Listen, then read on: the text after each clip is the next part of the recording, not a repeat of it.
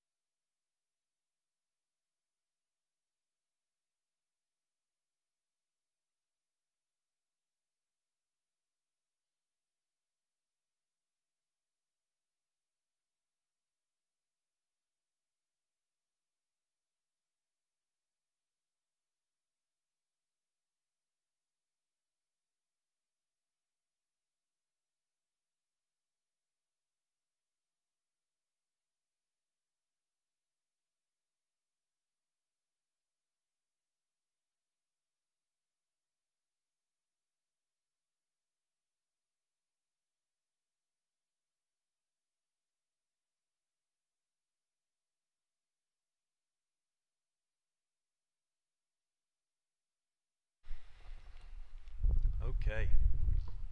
So, what was it that struck you in the passage? It's a, a very, very important place in the scriptures. In many ways, the fulcrum of all of human history is balanced on this point. And so, that sense of soberness, that sense of gravitas that you perhaps feel right now, is an indication of how important this passage is. But, but God is speaking to you personally. What is it in the passage that struck you? Just turn to one other person and share with them right now. Just turn to another person and share with them.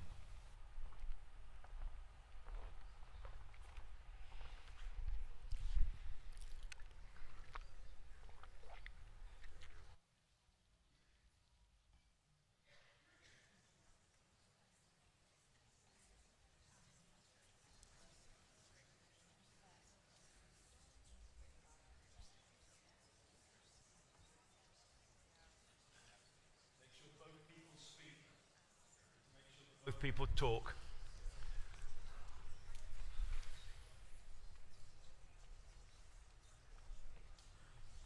Okay. All right.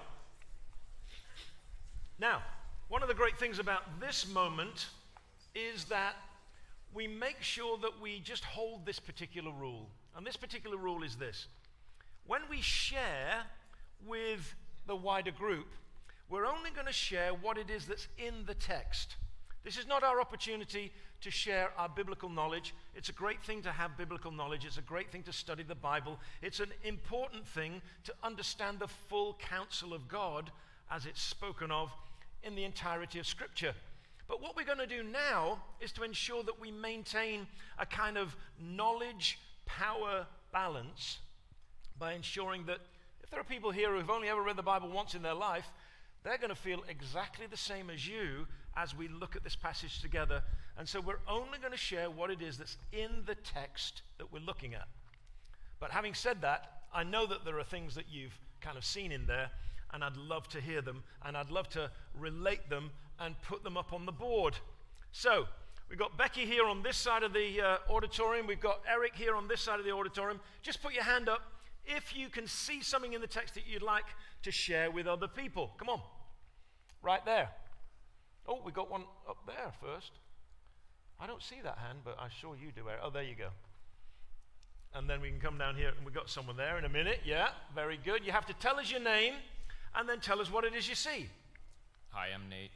Um, I was curious if it was possible that the Jews specifically asked that his legs would be broken so that the prophecy would not be Oh, interesting.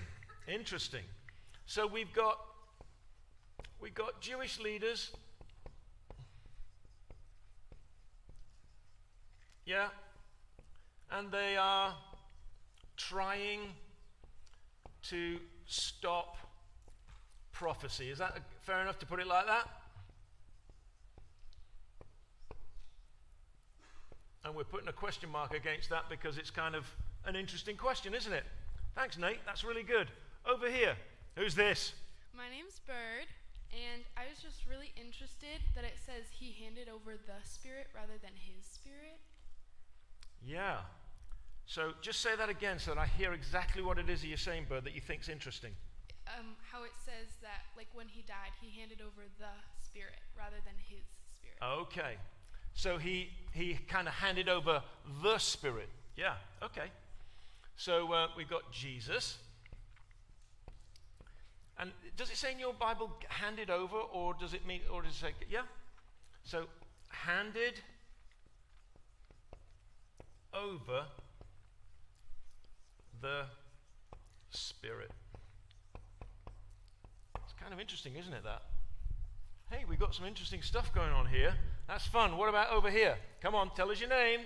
My name is Adrian. Um, after Jesus had received the drink, he said, It is finished. And since he was already dead, the soldiers um, uh, didn't break his legs since he had already suffered enough. Right. Okay, so so Jesus receives the drink. So here's the thing when you say he received the drink, at the beginning of the crucifixion, I know I'm doing something here that I've told you you're not allowed to do, but I'm the pastor, okay, so it's okay. I'm just, I'm just doing this so that we kind of think through what's going on with Jesus here. At the beginning, they offer him a form of anesthetic that is given to people who are going to be crucified to kind of numb the pain. Jesus said, I don't want that. But at the end of the process, they offer him a, a, form of drink that people in those days would often receive when they're completely parched. Now, if Jesus is going to shout with a loud voice, it is finished, He's not going to be able to do that if he's got a completely parched voice, is he? And so he receives the drink and then says what it is that he needs to say. Yeah? And that's kind of what it is that you're, you're after there. And I think it's kind of interesting that.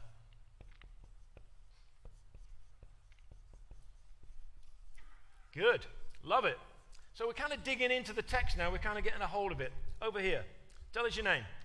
I'm James. Yeah. And the thing that stood out to me, although you just spoke to it interestingly, was uh, it says in that first verse, Jesus, um, knowing everything was done, yeah. and to fulfill prophecy, said, I'm thirsty, and got. It's interesting. I, I just wonder, is he conscious in that moment of, hang on, haven't had that drink yet, we've got to fulfill this prophecy? Yeah, interesting. So, Jesus fulfilling all the prophecies about the crucifixion.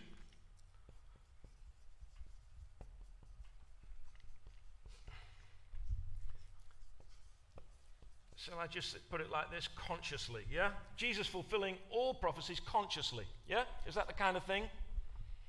Great. What about over here? Yeah, tell us your name. Hi, I'm Sarah. Hi. Um, what I noticed was even though he was already gone and he had passed, they still pierced his side. Yeah, interesting that, isn't it? So we've got the soldiers there, got some other characters, haven't we? Even though dead, they pierced his side. Sarah, what? Just uh, is there a microphone still with you? It's gone. Uh, any any thoughts as to why? Oh, okay. So you think that there was a like a final little thrust kind of thing? Yeah, interesting. Interesting. Yeah, very good. Where, where are we now? Over there. Hey, So, in connection with the. you I got to tell us your name. Um, Jeremy. Jeremy, I remember you from last time because I got your name so badly wrong. Thank you, Jeremy. But yeah, just you know, obviously, just trying to really think about each each of the words there. And whenever he said, "I am thirsty," um, we don't have the full picture because of the, just the one uh, translation of John. But Yeah. um, this is part of the story where Jesus, in other texts, said, "You know, Father, why have you forsaken me?" Yeah. and we understand that that is kind of a moment where God, in a sense, turned his back away from Uh-huh. Jesus because of his, you know, the sin. Right. So it makes me wonder if, because of that moment where he is being turned away, that he now is aware of his physical thirst because Oh, of his okay. connection with the Father Okay. he Uh, yeah. you know even though we get thirsty physically spiritually he Yeah, he yeah. wasn't thirsty but in that moment he was Yeah. so, So, it's a very multi-layer yeah, yeah. So that so the, the let me just try and hear what I think Jeremy's saying here. So Jeremy's saying, look, on the cross, Jesus has suffered complete alienation and separation from God because that's the that's the thing that he's doing on our behalf so that his alienation means that we don't have to be separated from God. But now maybe that moment has passed because that moment of dereliction has, has passed. He comes back, as it were, conscious of his physical self, knowing that that moment having passed, it's now completed. The journey is completed, and he's able to say it's finished. Is that basically what you're saying there, Jeremy? Don't you think that's an? I think we need a round of applause for that because it's a really. Don't you think that's a kind of an insightful thing? So, um, so the moment of separation has passed. Everything fulfilled. Wow. Cool. I love it. Where else are we, Eric? You've got somebody over there, that lady there. Would you tell us your name, ma'am? Yes, my name is Kay. Um, Hello, Kay. this I heard from another lesson somewhere, so it's not my idea. But when they pierced his side, and blood and water poured forth. Yeah. Um, in this, uh, in scientific, this lesson was about scientific death. Yeah. And when the heart dies and it breaks, it, it actually separates. And Right. your plasma Yeah. and your water go differently in different directions. But it proved not only in future generations who totally believe in everything scientific that his body had died. That's right. And also that his heart broke for us. That's right. So, so the reason that this is so important to the text, and I think Kay has just pointed that out to us, is that if a person's really dead, then there are certain things that begin happening in the body that would be understood by everybody in those days. I mean, we don't see dead bodies and we don't kind of engage with that kind of reality to life because it's all been sanitized for us. But, but everybody in those days would be very, very conscious of the marks and the signs of death. And one of those signs is the separation of the component elements of blood so that it looks like it's water and blood, the red and the clear. And that's what they see when they pierce his side. And so everybody's able to know that Jesus really is dead. Is that a fair, is that a fair kind of summary of what you're saying there, Kay? Good. All right, let me try this then. I'll do it like this. Blood and water meant real death. And you can decide as you're listening to this, why would that be so important? Why is it so important that Jesus really died? Just have a little think about that yourself because it's obviously very, very important to the person who's writing the text because they're there as an eyewitness and they're saying, hey, I really saw this. This is really important. I hope you get it. He really did die. Over here. My name's Greg. Hey, Uh, Greg. the, the thought that came to me was um, um, personal mission completion. Hmm. Love it.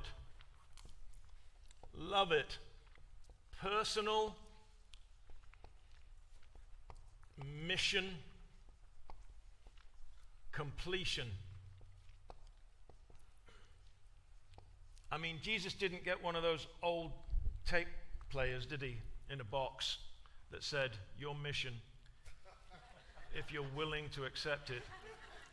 I mean, he didn't get that, but he did get to the end of the process and know that it was completed. Yeah? Good. Last one. Have we got one over here somewhere? Okay, Rebecca. Good morning. I'm Rebecca. And, okay, so mine's a little off. Um, but we were talking about the Jesus knowing that it was finished. Yeah. And I can't help but think, doesn't he knows that he's going to be in the earth for three days, right? Uh huh. Whatever that looks like. Yeah. So, my, you know, I don't really have a statement except for what's that? Yeah. like So- So let me uh, let me interpret that then, if I may, Rebecca. So Jesus Jesus knows it is finished, but what begins? Yeah? Kind of that curiosity that you're expressing there is the thing, isn't it? Because if it's finished, and he knows that it's finished and it's all done, so what's the next thing? Yeah, yeah, so why is the resurrection not the finish? So it's kind of interesting, isn't it, that it is finished and Jesus knows that it's finished, and yet we know that he's going to be in the grave and that next week, well, actually three days, but you know, next week, um, he gets to rise again. So that's a kind of an interesting question, too. All right, let's just have one minute. I'm going to do a little reflection and then we're going to move into a time of communion. Let's just have one minute. You look at the board up here. I'll try to identify the various different things on here. What is it that you're taking away with you today? And more importantly, what is your intention for this next week based on what it is that you've read and heard today? Let's just have a moment's quiet, and then I'll get you to share with the person that you shared with at the beginning. But just a moment's quiet. What is it that you're taking away from today, and what are you putting into practice?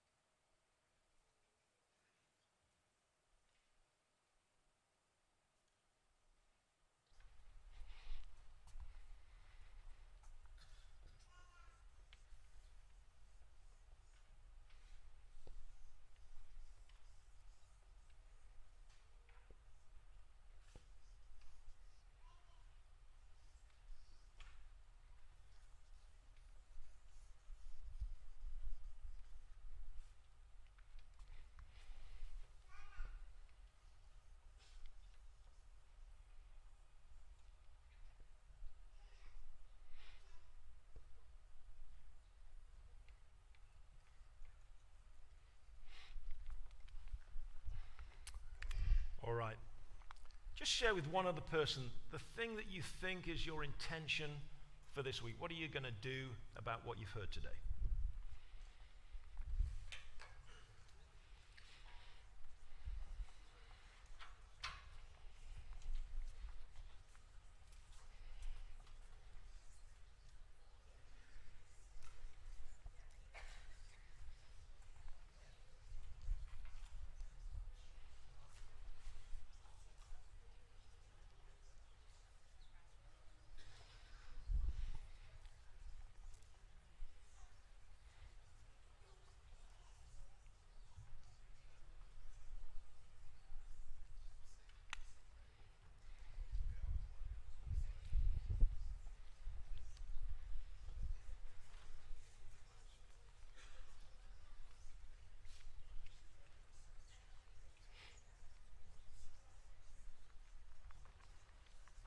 Both of you had a chance to share with one another?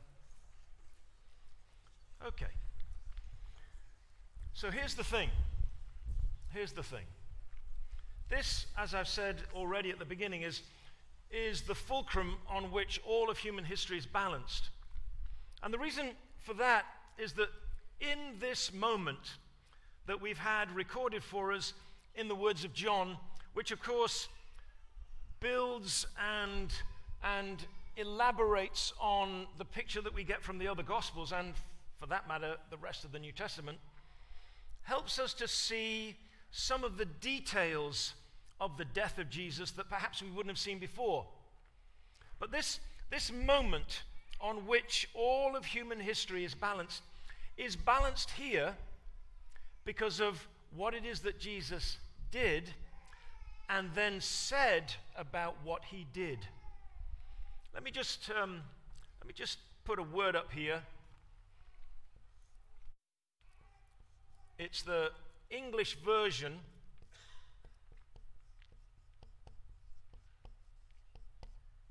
I was going to put it on the other side of the board, but I thought I'd keep it on here so that we can see it all, and you can get a photograph at the end and take it away with you and continue to reflect this week. The word is tetelestai. Tetelestai. It's the Greek word that's used here in the text. And it's a really, really interesting and important word. It's used twice. Once at the beginning of the text that we read today, when it says, Jesus knew that everything was tetelestai. And then, as his very last word, he says, tetelestai. Now, we translate it into an English phrase, it is finished, but actually it's a singular word. Jesus takes a drink, he's able to find his voice again, and beyond a whisper, with a, with a shout, he cries, Tetelestai. Now, if you were an accountant at the time of Jesus, you'd know what it was that he was saying. Because when you got a bill, when you got an invoice, when you got any record of a transaction, when the thing was paid in full, the word written on that document was tetelestai. Paid in full. Transaction completed everything has been paid for. It's a specific word. It's a particular word. It's a word that is chosen by Jesus so that for all eternity we know something that is of inestimable value. Something that is of such significance that it changes the world and the trajectory of humanity forever. Earlier in this passage, last week, we looked at what it was that Pilate was saying. It wasn't last week, it was the week before. What it was that Pilate was saying as he, as it were, dealt with this internal struggle. The Jewish authorities wanted Jesus dead. Pilate wanted to set him free, but they were threatening insurrection, they were threatening urban unrest, And because he was a Jewish leader, a, a, Roman leader, he was kind of congenitally afraid of riots and urban unrest. That was the thing that they were most concerned about in their empire. And so eventually they convinced him that if he let Jesus go, it would be really bad for him and really bad for his situation and really bad for the circumstances that he had to oversee as the Roman governor. And so he gave them what it was that they wanted.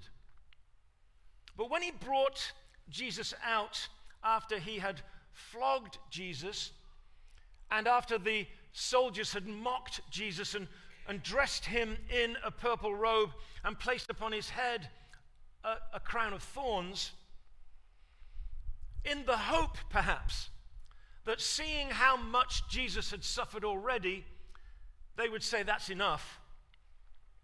He says, Here is the man. The crowd, incited by the religious elite, call out, Crucify. Jesus is again examined by Pilate, but says very little. Pilate eventually acquiesces and comes out almost with the final plea to the crowd now incited into a bloodlust by the leaders of their nation and says, Shall I crucify your king? Here is your king. And they give him the same response. And so, almost as a final act of rebellion to their wishes, Pilate ensures that there's a sign posted above the head of Jesus in every language of every person that would pass that day in Latin, in Greek, and Aramaic. Jesus, King of the Jews.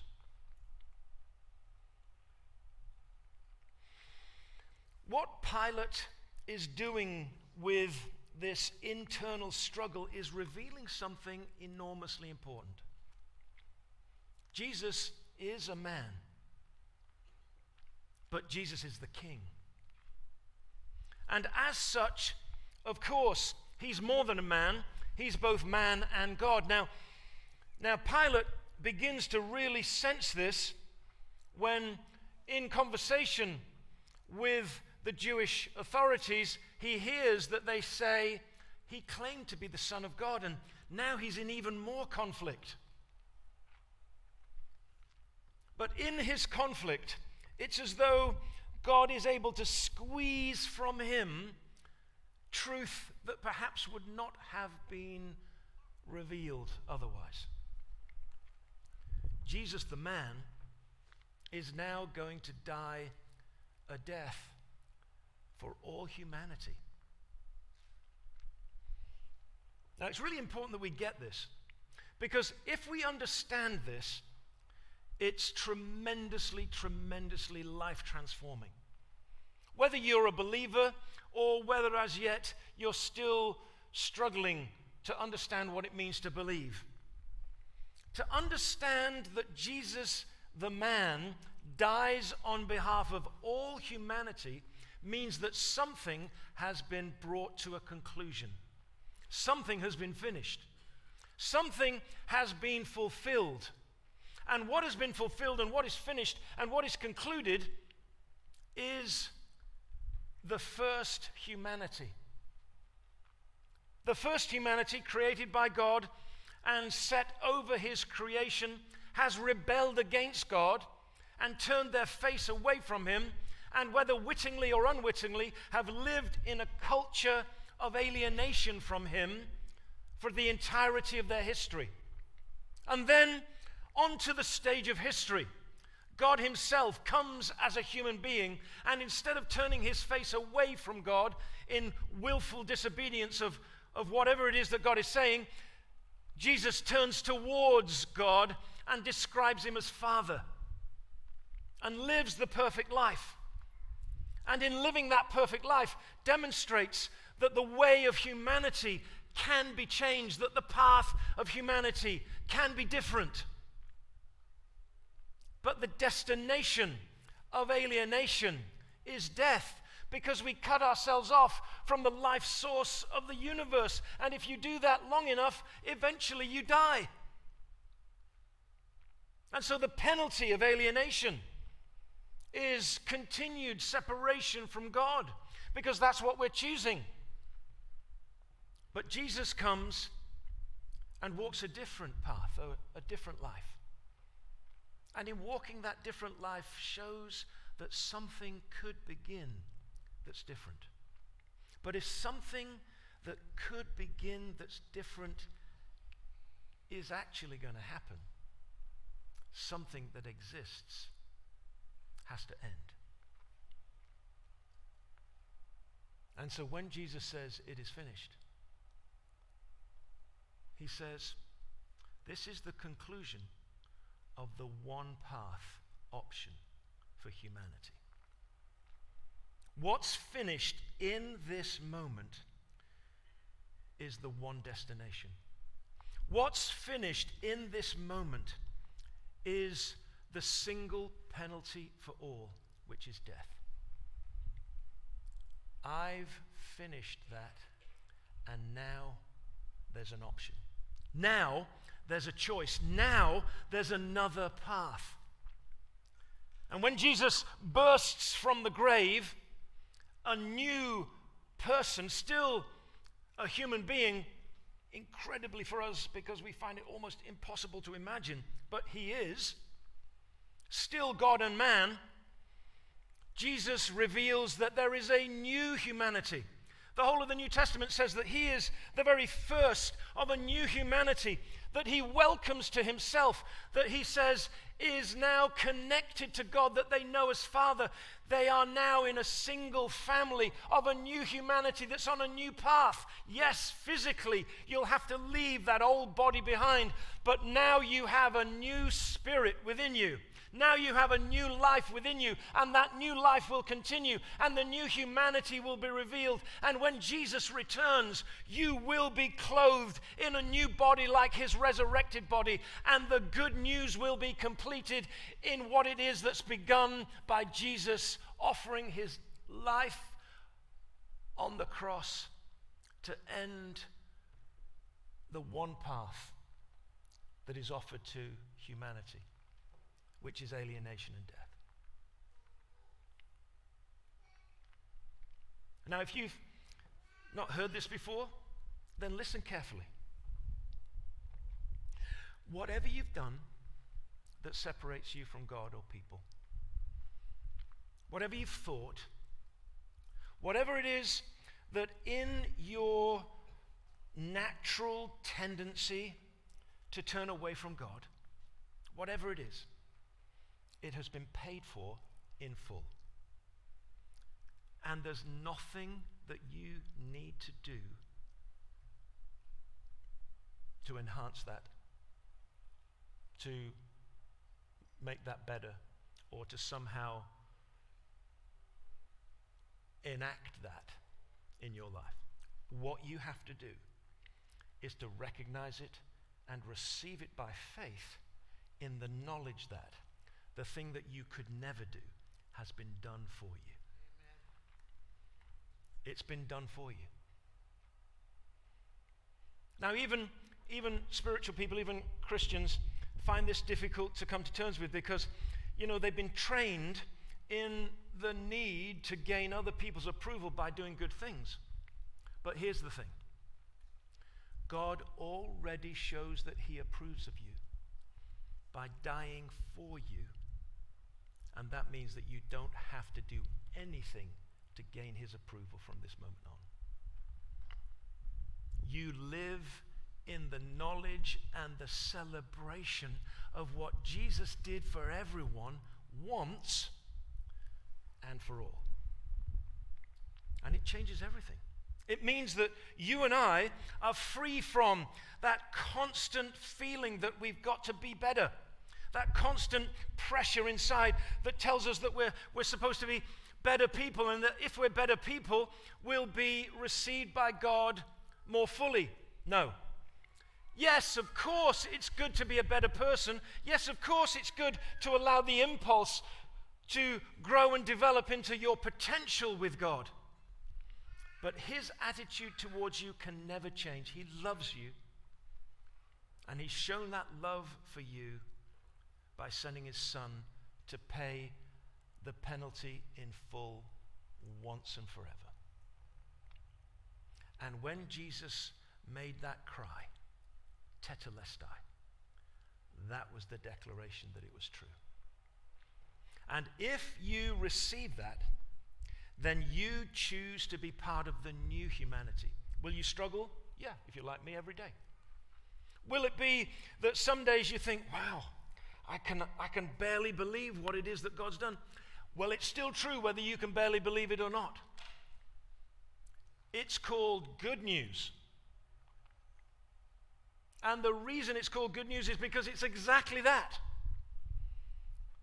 And so, whether you before this day believed it or not, the call today from Jesus is this believe that it is finished. Live every day as today is the day of new beginning.